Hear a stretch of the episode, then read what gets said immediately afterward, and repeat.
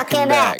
Welcome to Decision Space, the only show to take place right here in the space between the turns in your favorite games. I'm Brendan Hanson, And I'm Jake Friedman. and this is the podcast about decisions in games. And today we're talking about rondels. What could be more exciting than that than rondels? Rondell, rondell, rondell. That's what it's all about today. We'll start with some recent plays from the Geekway convention where we played Findorff and Imperial 2030, both impressive rondel focused designs.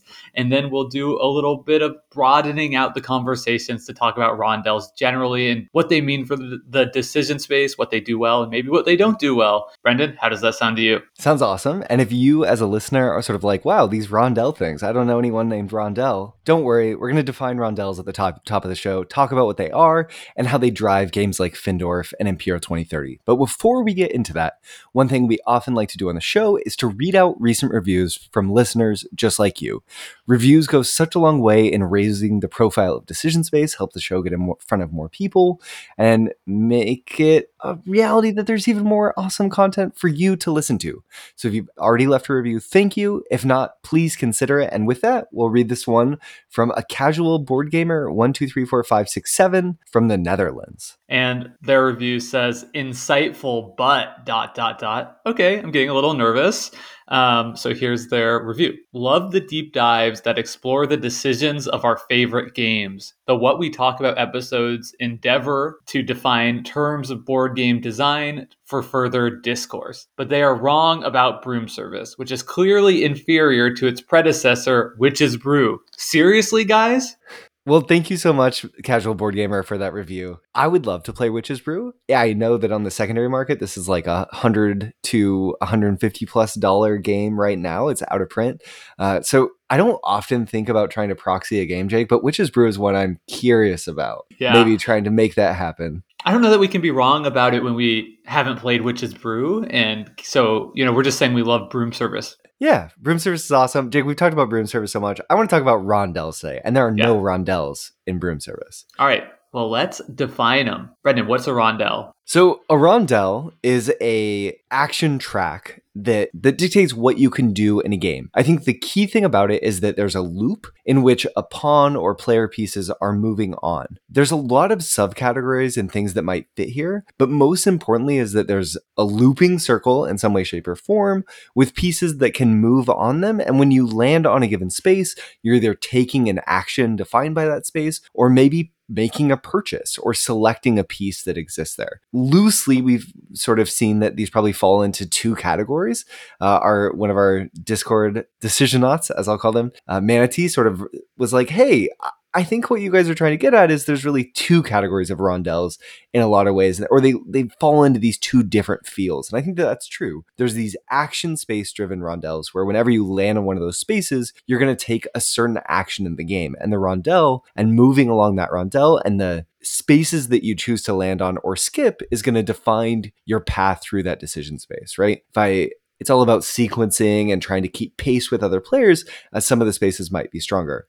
A game like that that comes to mind is a game like Imperial 2030 that we'll talk about, or even Findorff that we'll talk about. Then there's the sort of more market driven rondels where there's lots of things laid out and you have the potential to select certain tiles uh, or certain things to add to what you're doing based on moving around that shared space. So, an example of this is a game like Patchwork that typically gets put in this rondel category. You're moving around a selection of tiles, you can move a certain number of spaces, uh, and you're going to take what's there and it loops around. Uh, once you move all the way around that circle, you go again. Uh, I think that's on the edge of what feels like a normal rondel to me. Glenmore 2 falls into Mhm. that sort of category of uh, a market as well. And then there's things in the middle, like hybrids, like Great Western Trail, that kind of take elements of both of these ideas and mash them up into kind of a, a mega hybrid rondel game. Yeah, that's interesting. Just to sort of synthesize what you're saying here, a rondel is an action selection or resource selection mechanism that can appear in games that is cyclical in nature and moving around it has some sort of opportunity cost. Boom. That was that was beautiful, Jake. Thanks. And Straight so out the dome. well done. I, typically, too, you know, a lot of these games will have riffs on that mechanic, right? Where maybe it costs more to move further, Mhm. or or you can't take the same action multiple times, or maybe you can. We'll talk about all those little textured differences in rondel games and some design considerations for if you want to set off to design a rondel game or to think about playing a rondel game in the second half of the show. But in the beginning, we're going to do two case studies of rondel games we recently played. So, Jake, what do you say we start off with the Friedemann Friese game, Findorff? Okay, so do you want to give the overview? Yeah, sh- it says I? in the note, Jake provides brief overview of game systems, etc. What, what are we just going to throw our notes out the window now? As soon as a game overview comes up that you want to do? No, I'm really excited to hear you talk about Findorff.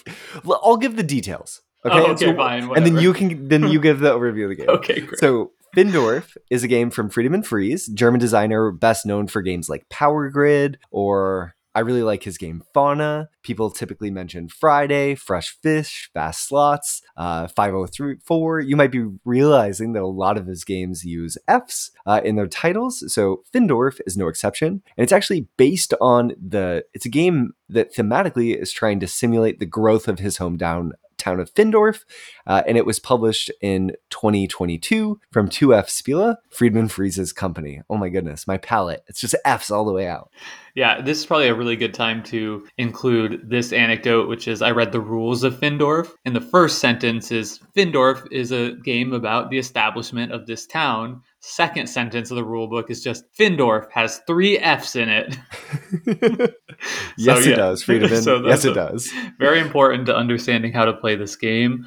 Uh, so, anyway, in this game, you are building out this town, and the main mechanism that runs the engine of this game is a rondel that has four different actions on it. Those actions are purchase, that's how you're going to buy the structures that are so key to scoring points in this game and building up your economy, as well as industry tiles that allow you to produce. The second action is hire, where you can just take workers that, that you'll use to power those industry tiles. The third is to produce. That's where you'll put the workers on those industry tiles. And then you have the sell action, which is when you'll sell resources that you have in your warehouse. That's going to speed up the game because this game ends once you've completed two railroad routes, essentially. That's a shared railroad going across the board. Every time somebody sells a rail, that's one of the ways that uh, that railroad will be built out and also give players money. Then at the bottom of this action selection rondel is sort of a bureaucracy step. So anytime a player basically falls off the bottom of their action selection, uh, then you'll perform the bureaucracy step, which is when you'll get any income.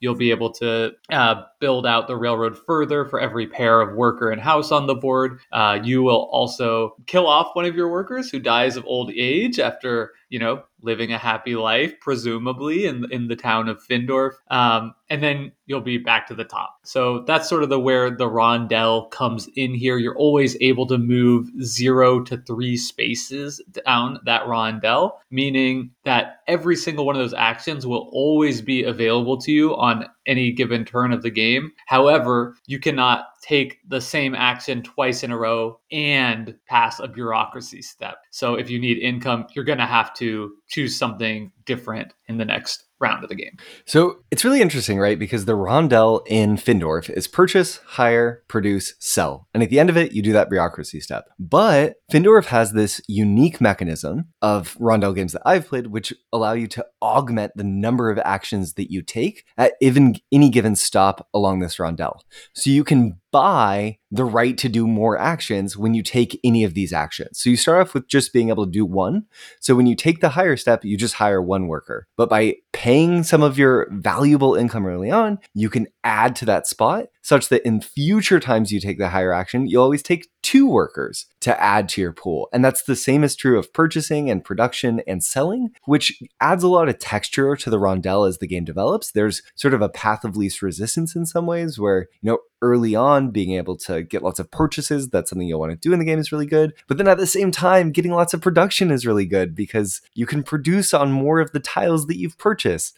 Uh, and then also maybe selling is really good because you've produced so much. And then hiring is really great great because you don't want to waste all your time. So you see this sort of problem here, right? You kind of want to do everything, but you can't do everything, and you're competing over their shared, shared tiles. But it's neat because your rondel will always have the same spaces as everyone else at the table. You always have the same core actions, but how many things you can do at that given stop is going to shift and flux throughout a game of Findorff. And figuring out when you've invested enough in a specific action type and when to focus elsewhere is a fun timing puzzle kind of at the heart of Findorff. Yeah, it feels like it enables players to specialize, right? You could take a path through this game where you really try and early on make one of your actions strong, or you can kind of go for a generalist strategy where maybe you're always trying to keep your action selection spaces somewhat close to each other. So if you want to have four higher actions and one of each other, that's fine. Or perhaps you want to just have times two on all the actions on the rondel.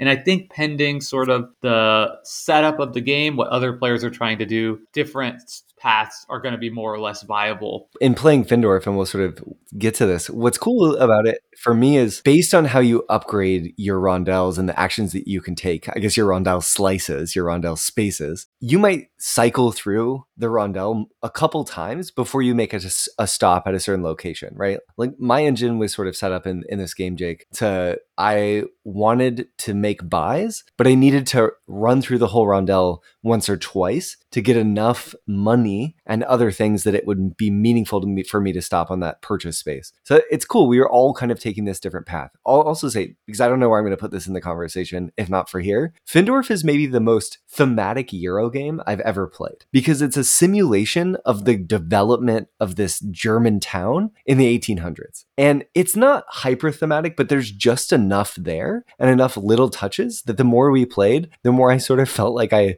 I was invested in and cared about the growth of Findorff. There's this cool mechanism where real world buildings uh, were built in Findorff over this period of time, and they're all represented in the game and they're all associated with the year they were built. And as you play, you simulate the advancement of time in the game. And once you pass the year in which in, in our real world a building was built in the real world Findorff, that building gets a discount, right? Like the the cosmic karmic need for that to come into being in our simulated Findorff is like easing up and it makes it easier to get to the table. So that was a cool mechanism that made us all kind of like watch with the timeline. It was like, oh, the meat market's about to come. We're all yeah. going to be ready. And then it comes out onto the board. Yeah, it's so interesting because it's definitely a fiddly component. Like in our play of the game, my two plays of the game, it's something that is sort of people are forgetting to move it forward. And several times throughout the game, we're all counting how many different structures people have built. Like, okay, we need to advance this thing like three steps forward. So it's another it's a fiddly element that doesn't need to be there, but does add that thematic element. And the structures that we're building are all like the boathouse or the slaughterhouse or, you know, a specific estate that really existed there. And one of the things that's funny about how this game was developed is that each of those is numbered from earliest built to latest built. And then on the board, you're there's 25 total of these structures and then on the board they're located where they really are located so you'll have like i built the 17 and then everybody's just looking at the board like where the hell is the 17 on this board where a different game with a different design, design goal goal would have these things sequentially ordered by number. That would be so much easier, so much more usable. But here, the design goal is clearly leading with thematic integration of this place. And it definitely does hamper the game's usability. It makes it a little bit less streamlined, a little more finicky, but it felt to me refreshing to play a game with a design goal where, where the goal isn't just let's make this as streamlined and elegant as possible during the development. It felt fresh in a way that I thought was really fun. And I would gladly trade, you know, 30 seconds of searching the board for a game that just feels so different from, you know, every other modern Euro style game that I've been playing. Yeah. That's come out in the past, you know, four or five years. I think you're spot on that it was really refreshing in that sense, Jake. And functionally, the way this mechanism works, something about Findorff is you're all dealt or you draft a hand of cards at the start of the game. And those cards all represent those buildings that Jake was talking about. And this is the game, I think. This is the game. Whenever you build one of those cards, one of those buildings, it gives you 50 points. At the end of the game, your money is also points, your buildings are points. So building those cards is the most important thing. And functionally, once you've built it, you've built it, and you'll still have that card in front of you. There would be no need mechanically to put the building on the board. So that's why we say it's just thematic, because the game asks invites you to sort of simulate the growth of Findorff by putting this little token to represent it's been built out there. It gives you a little pop of color. Yep. The other important thing that you need to know about Findorff, because of the importance of building these cards, uh, you're dealt. Is it six at the start, Jake? It depends it on five? the number of players in the game. Okay. So I believe there will there's 25 cards in the game, and there will always be a market of five publicly available cards cool. that anyone can build, and I think the rest are just dealt out to players. That might not work exactly like that in like a two player game, but I think I played at four and five, and in the four player game, everybody got six cards or whatever it was, and then there's five uh, in the middle in the five player game everybody got five yeah. so something something along those lines. And there's some really interesting synergy with the mechanisms mechanisms going on here. The action selection of the rondel that's all about opportunity costs and sequencing and the fact that you're dealt this hand of cards. To be competitive in the game it really feels like from our first few plays of this game you have to build almost all of the cards in your hand and you really want to build some of the shared cards that start face up on the table that anyone can try to complete quickly so the game's a race. Yeah, I think the game is intentionally designed that you have to either build the most or tied for the most to realistically have a good chance at winning the game. Yeah. So th- there's tension around doing things fast, but there's also tension around getting everything done because if you don't complete one of the building cards that you're dealt at the start, that's 50 points that you've left on the table. So that creates this really rich puzzle between okay, which of these can I kind of pursue that's in the open selection without hampering my path towards completing all the other buildings I have and at the same time not falling behind in sort of developing my production economy that's going to mean I can do it quick quickly enough and parsing that through oh, which of these rondel actions can I afford to skip? Uh, so maybe I can get back to buying something a little bit more quickly. I, I found it really interesting and fun. And then the other thing is the turns just went around the table in Findorff, Jake. We were uh, people were excited to take their next move, which means that it was a clear path on sort of a short-term plan for a lot of people to their next decision, to their next like achievement of building a building or something like this. So I would say there were times where each of us would take a move in less than 20 seconds. Definitely. Just like flying. My hope for this game was that it would be a game that plays in like 90 minutes and it it, it was 90 minutes learning and teaching the game to five new players. Yeah. When we played at four, it was like an hour. And I think that is really cool for a Euro game that has a lot of meat to it and is highly thematic to be able to do all that and still achieve that short play time. That's worth a lot of praise in my book. The other interesting thing to bring it back to the conversation on rondels that uh, I want to mention how, how that plays out here is that the bureaucracy phase starts out at the beginning of the game as a detriment. You're losing a worker and you're not gaining very much income at all, if any, the first time you're taking that action. So the only reason you want to, you have to do it because you want to get back to the buy Purchase, action, yeah. which is really important at the beginning of the game. We're sort of racing to get these tiles because they increase in cost uh, as you know they as they go down the stack. But towards the end of the game, hitting the bureaucracy stage is a massive windfall of income and points essentially because you have all these structures and a lot of them give you just straight up income or allow you to do something else that's really beneficial to you. So it's interesting that at the start of the game, it feels like you want to sort of crawl through the rondel, taking one action, then the next one, then the next one. But towards the end of the game, you're just trying to get through it as fast as possible. And you're like, okay, what are the two actions I want to hit? Because I just want to run my bureaucracy as many times as I can. It's also really interesting, Jake, how Findorff lets you take the same action, stay in the same spot over and over again. If you want to just sit there and hire workers over and over, you could. Uh, it typically does not feel good to be doing that. You feel the inefficiency of not having purchased those upgrades to do more with your single steps. But I think that for me in my play, that created this really rich sort of decision space where I could sort of sit there, maybe hire a little bit to see what other people do. And then if there's this other power grid style market where peat becomes more expensive or less expensive and it sort of shifts throughout the course of the game, you could use kind of an inefficiency to speculate on the market making peat more valuable. So trying to time like, oh, is this the right time to kind of jump in and, and make my trip through the rondel? I thought that that was a, a fun, lightly interactive thing. Yeah, this game's a big recommendation for me. And it's one I picked up that I, I played at Geekway and, and immediately went out and bought a copy of. And the reason I picked up a copy is because both of those two plays, first of all, the second play popped in a way that the first didn't. So I liked it much more the second time, approaching it with some knowledge of the system. And also, both of those plays were done with a recommended setup of structure cards based on the number of players in the game. But there is an advanced variant of this game where you draft those structure cards, which I think could be really fun. And perhaps through that draft, if you are able to get some that are really synergistic, that might open up even further different avenues to succeed in this game beyond just building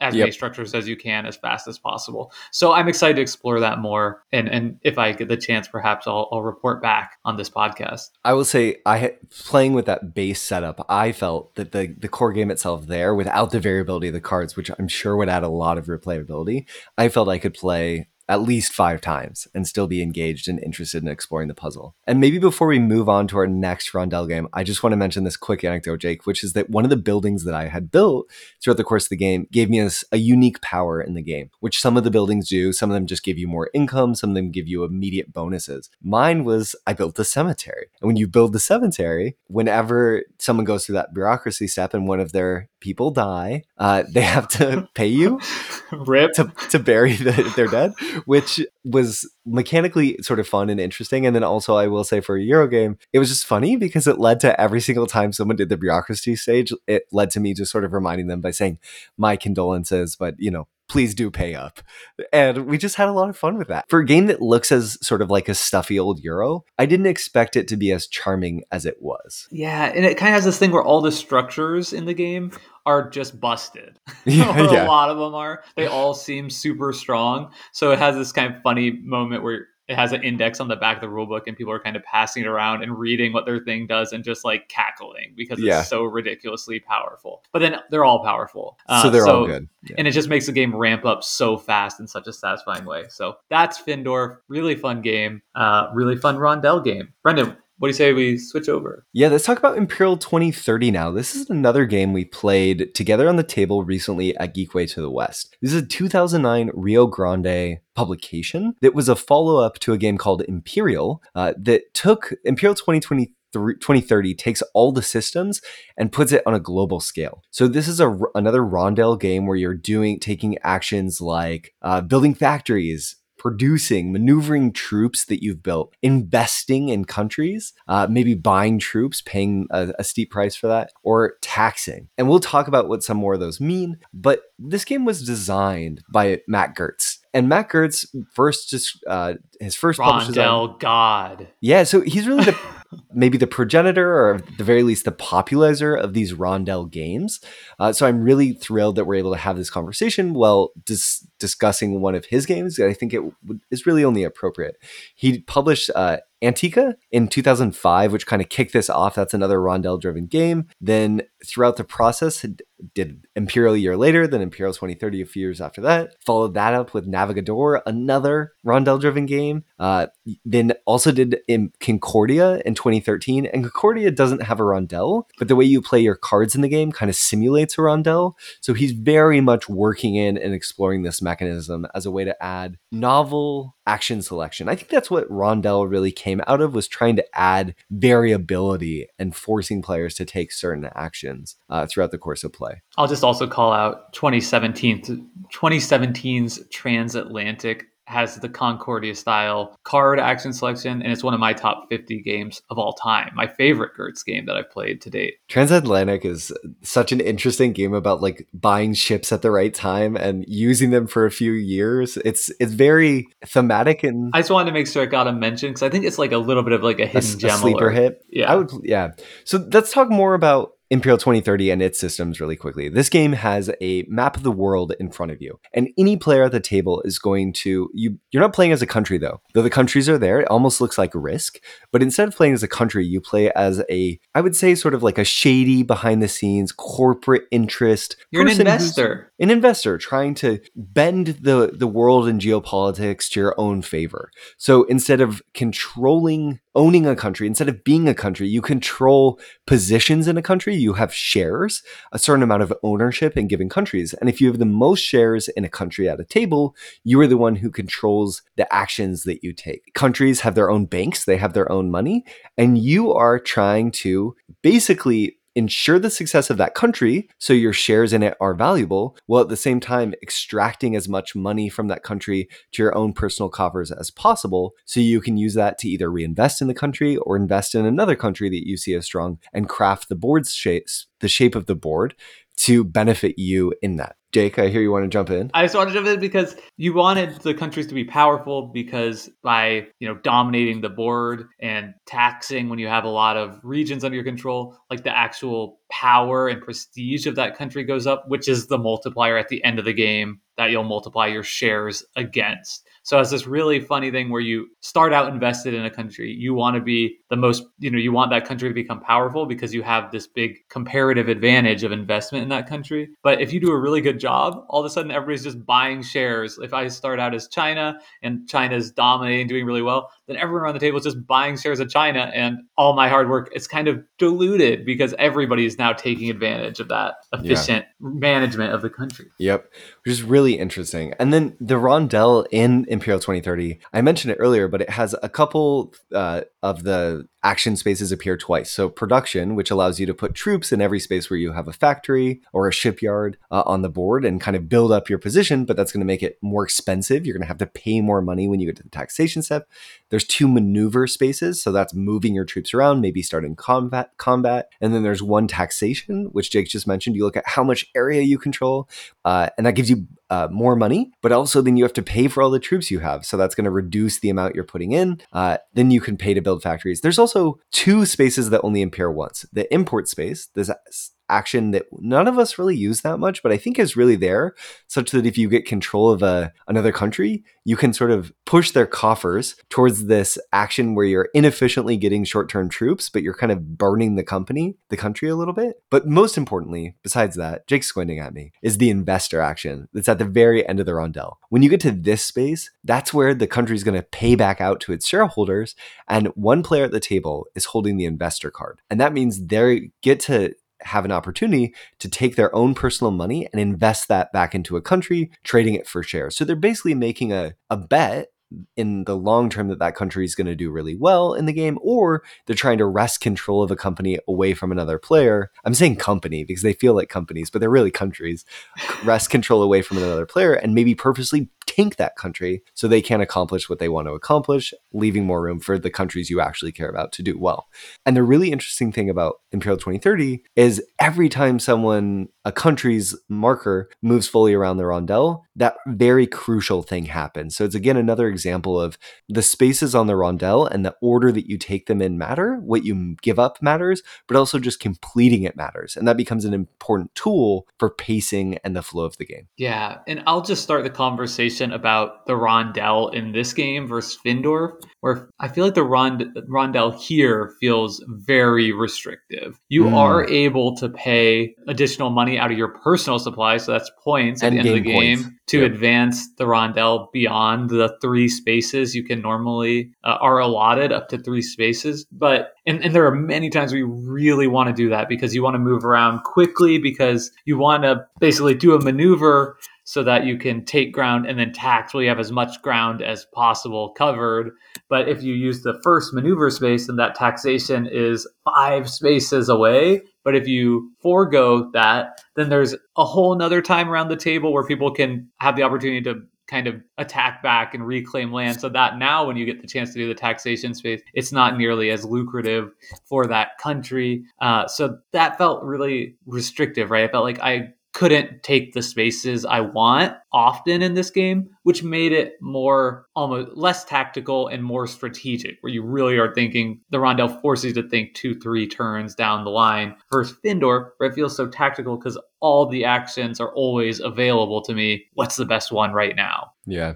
And you're also trying to think through how the actions that you're taking for the country that you control, if you do control a country, players can end up not controlling any country, sort of an interesting position to be in. You claim the Swiss bank and there's some other rules for you, but you're trying to think through, okay, how can I have the most money possible extracted from the countries I'm a part of when it's time for me to reinvest? Because being able to reinvest a lot of money is what could potentially make it such that you could take control of another country. I ended yeah. up in this really interesting position, Jake, where I almost got control of another player's country, India, and I was one share short, just like barely missed it, which meant that it put pressure on him to then get back to where he had enough money to reinvest in India. So he kept control of it. So he didn't want to give it up to me, which I, I thought was this really interesting texture. And in part is that rigidity that you're talking about. You can only reinvest when it's your turn, which only comes once every time it goes all the way around the table. We were playing at six. I think it would have felt a little bit more flexible at the four player count. There's 6 mm-hmm. countries in the game, so we each had one of our own,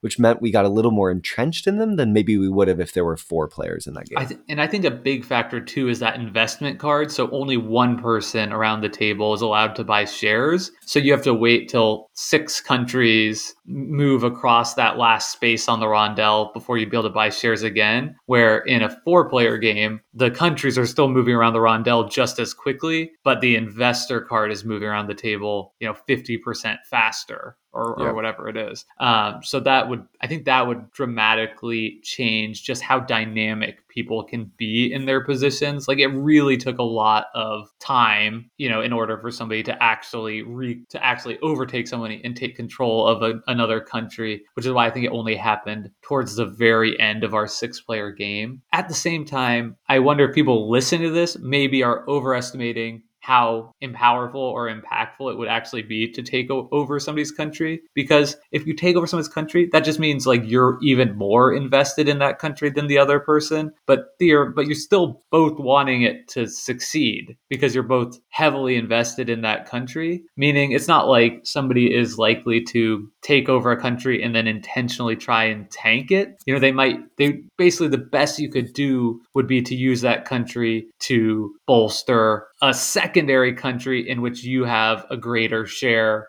than yep. the other person with a high ownership stake in the country. So everything, suffice it to say, everything in this game, every tactical and strategic decision you make feels a lot more nuanced than the game it looks like Risk, where you're just trying to take over the world. And we ended up because of that with this really interconnected web of uh, ownership of all of these different countries. That in our play, it was our first play, really locked down the board. We had this early, these early turns where we were producing and moving and taking a production action, then really quickly hitting the next spot, but the maneuver action, and trying to spread out as quickly as we could. We had some players who were a little more cautious, some who were willing to take risks and maybe leave their home areas to extend out. And then once we vaguely got the positions we had, the mid game was a lot of building up, investing in other countries, and then being really nervous about shaking the global order and trying to make any big moves. And I don't think Jake, you know, we've talked to some people who've played Imperial 2030 even more than us who said, you know, in the late game, it's typically really, really exciting because you're trying to maybe if you don't think you're going to be the person who ends the game by getting your pos- country to a certain position, you get to a nice threshold where you're getting lots of multiplier points from how many shares you have, and you're just going to push out, maneuver a bunch, spread across the world, then tax to get a bunch of money, and then pay that out. Like you don't care about the end state where your country ends up. And I think we did more than we would if we had played it again. So the pace of our game was really exciting first half and then a very slow, sort of clogged up second half that maybe would change if we played it again. I think that this game system allows for really dynamic game states that I'm sure we would only grow in our understanding and appreciation of in more plays. It is a game I'd play again, but I think I would cultivate a four player experience. Yeah. I definitely wouldn't want to play it again at six, at least until I've had another play first. And I think even five would just feel too similar but four feels like that would be a really exciting and different experience that I definitely do want to try. You were talking about sort of the shared incentives all over the place, and it was just funny in our game because this game also leads to this sort of like coalition building, alliance making type of things where you're allowed to move into somebody's region and if everybody's okay with it, then they don't you don't have to fight. So it's like I uh, I really want to attack China. Can Russia, can I please like move through your country, you know, and I won't attack you. I'll just go for China and they're sure. So that kind of thing can happen. So in our game, it seems like the players playing India and China were in the strongest position to win the game in like the meta sense. And then the person playing Brazil was just going complete wild card and just trying to take over the world. Like they thought they were playing risk. Um, and then so then it was me who I was playing the USA, you were playing Europe, and then the Beer for Dad and the Discord was playing Russia. And we kind of were trying to create this alliance that we knew we needed to have to stop uh, the China and or India player from winning the game. But every time we were trying to like work together, you kept getting in the way because you were like so heavily invested in India, where yeah. we're like, we need to attack them, and you're like, okay, we're all for it. And then Brendan's like, ooh, actually, I'm just going to buy more India stock. yeah.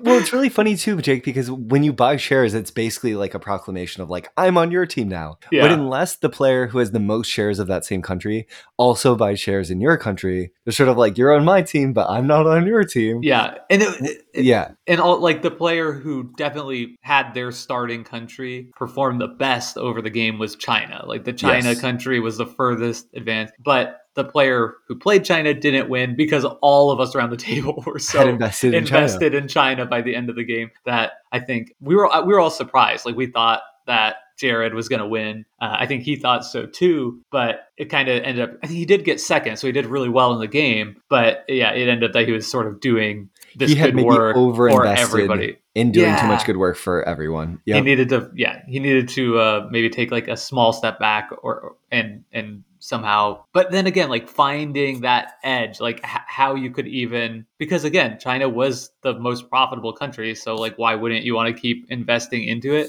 It's hard for me to sit here and think like how do you even find that edge or slight advantage if you're in that position and everybody's just buying stock in your country uh, to take advantage of that best. It's it's a really confounding game in that sense. And the share purchasing mechanism is really interesting because it's a speculation mechanism. You're speculating on the future value of what those shares will be based on the board state you think will exist in the future and at the end of the game. And there and were times that, when I like didn't buy China because I was like, maybe we're gonna all sort of come to a China consensus down. that we need to like destroy China. Yeah, you know, yeah, because but then it didn't China's happen. getting out of the control. But then everybody's kept buying more China, and then everyone was too invested in it to like commit to that. This game definitely feels like it's from an era where you would have a group that would invest in playing a game 10 times, 20 times, 30 yeah. times, and this would be a game you might pick. And it's a game that I I would be interested in doing that with. I really would like to play more Imperial 2030. Um, so we'll see. Also, maybe Jake, as we pivot now towards rondels, my final comment in Imperial 2030 is like the order of action spaces on the rondel is so important. If you move, if you swap the location of production and man- maneuver across that rondel, all of a sudden the feel of the game, the pacing of the game dramatically changes. And I think when people are putting together rondel games or thinking how they'll work, that's a huge, huge huge first step is considering the sequence and flow and is it what type of feel that's going to lend to the game and its decisions. Yeah, yeah, totally. Because a sequence that is uh, a rondel laid out in the sequence that players want to naturally take versus the opposite of that, you have fundamentally different games on your hand. All right, well, let's pivot, Brendan. Let's talk about rondels in a broader sense in the last 15 or 20 minutes of this podcast.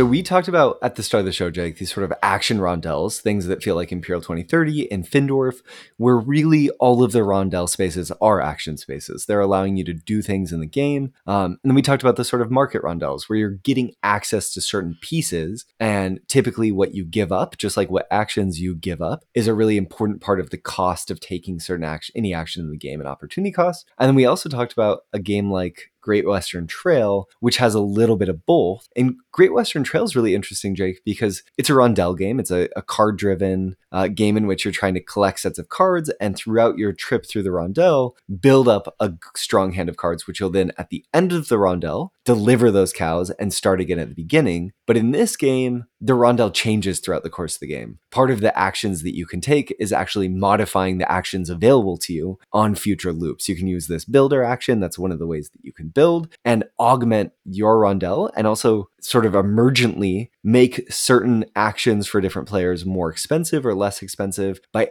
adding taxation to areas on the board so you can speed up or slow down players' paths through, through the board and also how much money they'll have. Uh, so Great Western Trail is almost like a rondel on steroids.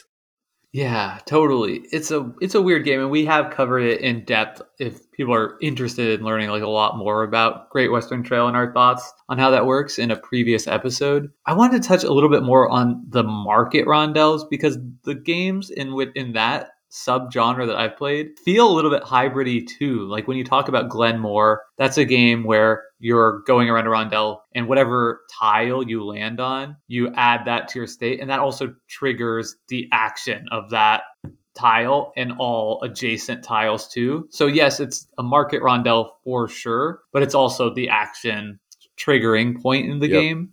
And it's it works the same in uh, Heaven and Ale, uh, Kramer and Kiesling game. I think it's yeah, it is that I it got is. to that I got to play at Geekway, which works similarly, right? In each each round, players start at the beginning of a big circle and move around the rondel in as far at, or as short as they want, but you can never go back. Uh, and whatever tile you land on, again, it goes onto your state, but that's also the same way that you trigger actions in the game. So it is it is uh, definitely again a market rondel system, but I just think it's a little bit more nuanced than just saying like this is just about getting Sure. resources because it's also like the actions that you're taking too. The actions are just tied to the resource that you're. Getting. And in both of those games, at least, Jake, in Patchwork and Glenmore 2, the turn order is dynamic and based on the player who's furthest behind on the rondel, uh, such that, you know, moving further is going to give your opponent potentially more moves before you get to go again. Whereas in Imperial 2030 and Findorff, it's just going around the table. So it, it less so is that. And that's another interesting way that rondels can affect the opportunity cost of certain actions is whether or not it's just turns around the table or it's based on Yeah. a time track or something. Yeah, just a point of clarification in Heaven and Ale, it is turns around the table, but still has that same mechanism of you can go as far as One, you want. Yep. You're just giving up the opportunity to take potentially more actions because if you're the last person to go, you can sort of scoop up every action that was left untaken, assuming you have the money and the resources to actually do something with so that. maybe now is a good point to like talk about all the different pieces of rondels so like the design questions one might ask themselves and also the considerations a player might think about when sitting down to play a rondel and the ways in which that unique version of this mechanism will be expressed so I have a list here. I'm going to go through it and maybe we can parse out some of the more interesting consequences. But the first one is like the number of action spaces. How big is this rondel? How are there duplicates in it? Is the rondel going to change or shift throughout the course of play? I think a game with a set path, like Imperial, uh, how big those actions become certainly shifts. Like as you build more factories, taking the production mechanism is going to do more for you. As you control more territory, the production action is going to do more. We are always doing the same core things. Feels really differently, right, than a game like Great Western Trail, where the actions that I'm taking along the rondel in the beginning are vastly different than the end of the game in, in most cases. Another interesting sort of wrinkle to throw in there too is this is more to do with the market rondels. They, those share a lot of similarities to one-way time tracks. Like in the game of Glenmore or Heaven and Ale, you could almost just lay out all the tiles that are going to come out in a line. And in Patchwork, you do. And in Patchwork, you do, and have people, you know, move across them, and then, you know, every when a quarter of them have been passed, okay, you can like trigger your income Oh, interesting. phase or Yep. Right. And so it's interesting to think about what's the difference about structuring as a circle. I guess the obvious difference is you keep some, you have less vis- visible information, you have more hidden information, which probably reduces AP considerably. Um, but fundamentally, it is sort of the same thing as a one-way time. Interestingly, in Patchwork too, though, Jake, depending on how it plays out timing wise, you could loop around and go Yeah, back exactly. to some So of those early pieces. Patchwork doesn't quite fit in exactly, but Heaven and Ale or Glenmore 2, Does. I think, yeah, you're never going to come back to the same thing. 'Cause I think once you get to the end, you just wipe off the ones that were untaken. Definitely in Heaven and Ale, that's how it works. interesting. It's almost like rondels you jump between. It's a series of rondels that you're looping along. Yeah, exactly. The next big question for me, Jake, that sort of so much dictates these games and how they feel is how far can players move along the rondel? Can and also can players pay to move more is is that part of the decision within the game. And i think that a lot of the most interesting decisions in rondel games are tied to well how far should i move? And what am i giving up because of that? I'm going to go back to great western trail which is a game where you start by mo- being able to move three spaces and can pay to upgrade how far you can move to up to five at the end of the game. A lot of that game, because the end game is tied to the number of loops around the table, ends up being about trying to push pace, trying to run your little cowboy as fast as you can back to Kansas City to drop off once you think you're in the lead. That that leads to a different, really different feel than a game like Imperial 2030, where the end game is tied to how how well people are doing on the board and how many times they've taken a certain action that kind of like checks how well they're doing and maybe pays out the person who did that action and controls that country a little bonus. So it's it's slightly different. And then within patchwork, right, it's tied to opportunity cost of if I move 3, I'm going to potentially give Jake access to everything behind me in terms of options right. if he wants them. And then there's blocking that comes involved in some of these games versus not in others. In games like Imperial 2030, anyone can take any action space. There's no blocking that's there. Whereas in Patchwork, uh, a consideration is if I take this tile, you can't. Or if I, yeah. you know, and that's an interesting consideration to make in these games. And sometimes well. you could like, there are other ways you could do that too, where it's like you can move three spaces but jump over sure. people or, or something like that. Um, it just depends how you want to handle it. I have a couple thoughts on sort of how far you can move. And the first is I think the intersection between the size of the rondel in terms of number of different actions and how far you can move is what makes a rondel feel like an open or more restricted decision space, right? Findorff feels as open of a decision space as you can get in a rondel because you can reach all the actions on any given turn of the game. There are only uh, four total spaces, and you can move zero to three spaces, so you can stay, or you can move all the way to that one that's three away, the fourth space, uh, versus Imperial, right, where you can't move all the way around the rondel in a single move without spending a lot of money slash points, uh, which makes it feel really restricted, right? I yeah. can't take the taxation action, even though that's the action that I need to take. And you could picture a rondel that's even much more exacerbated than that. What if there were 10 actions and you can own 10 different actions, you can move up to two spaces, right? Right. That's going to make it feel really restrictive if there's certain actions that you want to get to to take. That's also going to force people to have fairly similar or more similar paths through the game unless the actions that you're taking are allowing you to do different to do different things, right? If we can only move one to two spaces and there's 10 on the board, well, we're all going to be doing some of the same stuff. Whereas in Findorff, as you sort of were saying, maybe there's a way in which you end up just kind of camping in action and doing similar things or jumping between two of them because you can access and maybe multiple people are doing two actions more than any of the other actions and you get that yeah. specialization.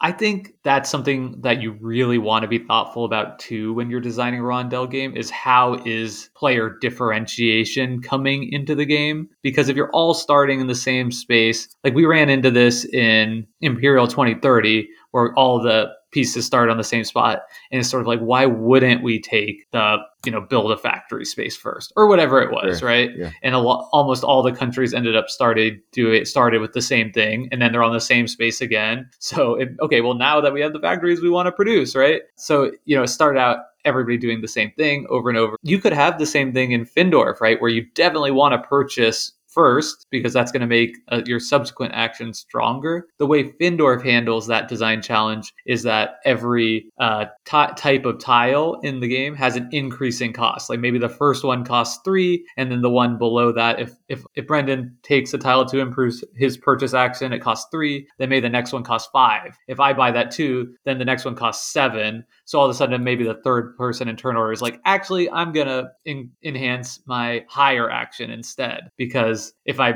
take that, then I'm just paying way more cost than these other two guys for the same benefit. Yep. So I think that that's been a really intentional design choice to push differentiation because I do think rondels have a natural tendency for sameness especially in like the start of the yeah, game. I think because you're right moving through that arc consistently throughout the game, there's this fear that they can get repetitive. I think that's one reason why getting to the end of a loop in a rondel typically features some important thing. Uh, but that also means that if it's the same thing that's happening over and over again, if you're always delivering cows when you get to Kansas City and Great Western Trail, that can start to feel samey too. So it might be interesting for someone to try to design a rondel where every time you reach the end, there's a different action that is variably set up to occur. And each time you did that, that would give the game a really different pace or arc throughout the game, uh, which is kind of neat. I, I haven't seen Yeah. a game that do- does that. There's probably one out there. If you know of one, I'd love to see it and kind of study that game to learn more about it. The interesting thing about Great Western Trail, which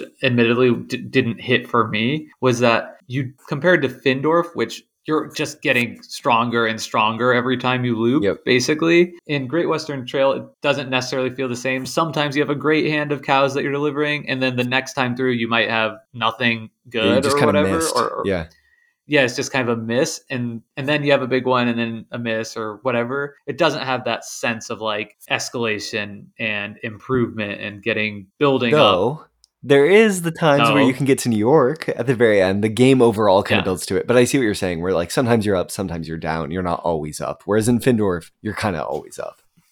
Yeah, Yeah. yeah, The other thing I was thinking about, just to do with the how far you can move, and this is we've been talking a little bit more about the action selection rondels, but in the market rondels, it, how far you can move, it feels like can be a big like how much are you willing to let your players make a massive mistake? Mm. It's almost Yeah. like the guardrail for the game Yep. because if you can go as far as you want and can't go back it can be difficult like sitting there the first time playing a game to know like is moving three spaces forward just like way too far and in some games it's totally fine in other games like glenmore i feel like in my place of that it has the main thing is like you just always want to move as few spaces as possible and let other people sort of dig their own graves by giving you too much value um, by letting you get more actions and tiles in them uh, whereas Heaven and Ale didn't work that that way. Uh, you know, i- in our play, I was surprised to find that my two opponents who had experience with the game were jumping like a third way around the rondel in their first Yeah. move because the constraining factor there is money to actually play the tiles into your board more so than just getting the the tiles and the actions. Um, so yeah, I feel like that's that's the guardrail because it's easy to picture a game where okay, go as far as you want. And somebody goes six spaces and then they're just like out of the game because they just gave up the whole world to the other person in Glenmore. And I feel like that, Jake, that's where a lot of the potential for a game arc to be really strong in a rondel can come from is when the action spaces do the same type of thing, but the product isn't always the same, right? So, like in a game in Imperial, when you're when you take the taxation spot on your first action, that's a mistake, almost like most likely, right? You're just you haven't expanded very far, so you haven't claimed that many countries, so you're not going to get that much money. You probably have You're some putting like two troops on the board. dollars into your country's bank, right? It just does. But nothing. late game, if you've built up a big force, pushed out, that force has been cleared off the board, so you don't have to pay a lot of taxes, but you still control a lot of territory, and you slam on that taxation spot, it's just going to gush money into your coffers. And that feels really differently. It feels like something you had to plan for, to build towards, and for that to pay off.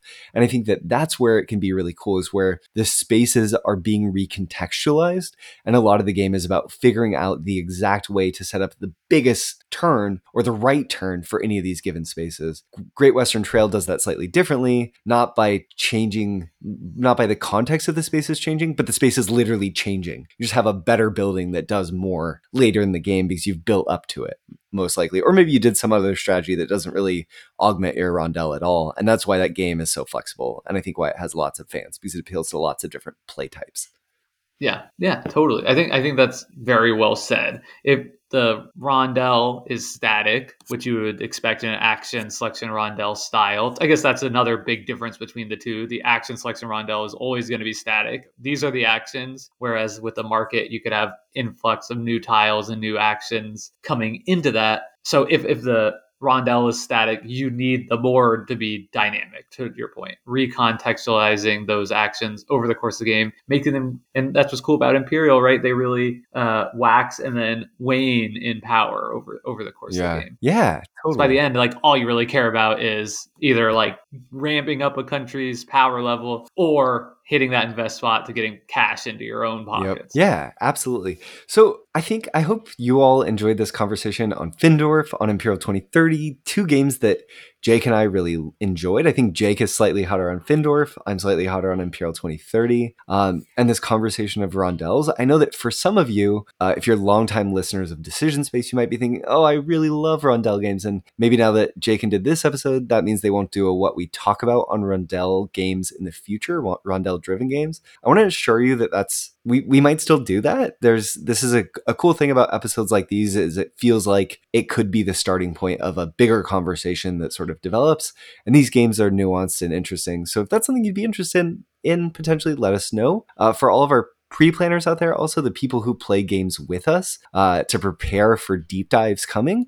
I'd like to let you know that our patrons have selected Troyes as our future game. You already knew that if you're a longtime listener, uh, but that's going to be our next deep dive. So if you want to get a play in, now is the time. Check out the online implementation on Board Game Arena if you'd like to do that. And we'll be covering it next week. Next week, next week. Yeah, so it's coming up. Uh, and we know people love our deep dives. We know people love our what we talk about style episodes. So we're committed to continuing to bring you that type of content. We're hitting all the Rondel spaces and maintaining like our high level of editorial standards where we are playing the games, you know, 10 or 12 times before covering it because we know that's what differentiates Decision Space from a lot of the other awesome podcasts in the board game hobby that are doing more of like first impression type content, which is fantastic too. I want to make one last appeal uh, just for if you've enjoyed the discussion here and you want more, if you have thoughts about any of the things that we've covered, is there something that we missed about Rondel Games? Check out the link to our Discord in our show notes. Discord is just like a chat room that you anyone can access from their web browser. And there's a group of over 300 people who love talking about games and they're a Decision Space listener just like you, thoughtful, intrigued, and want to talk about more. Come talk with us. I'd also also like to thank Hembree uh, for our intro and outro song "Reach Out," uh, and that's what you should do. Reach out to us with more more thoughts about Decision Space. Check out decisionspacepodcast.com uh, for more. And until then, we'll see you next week with a deep dive of Troyes. Goodbye. Bye.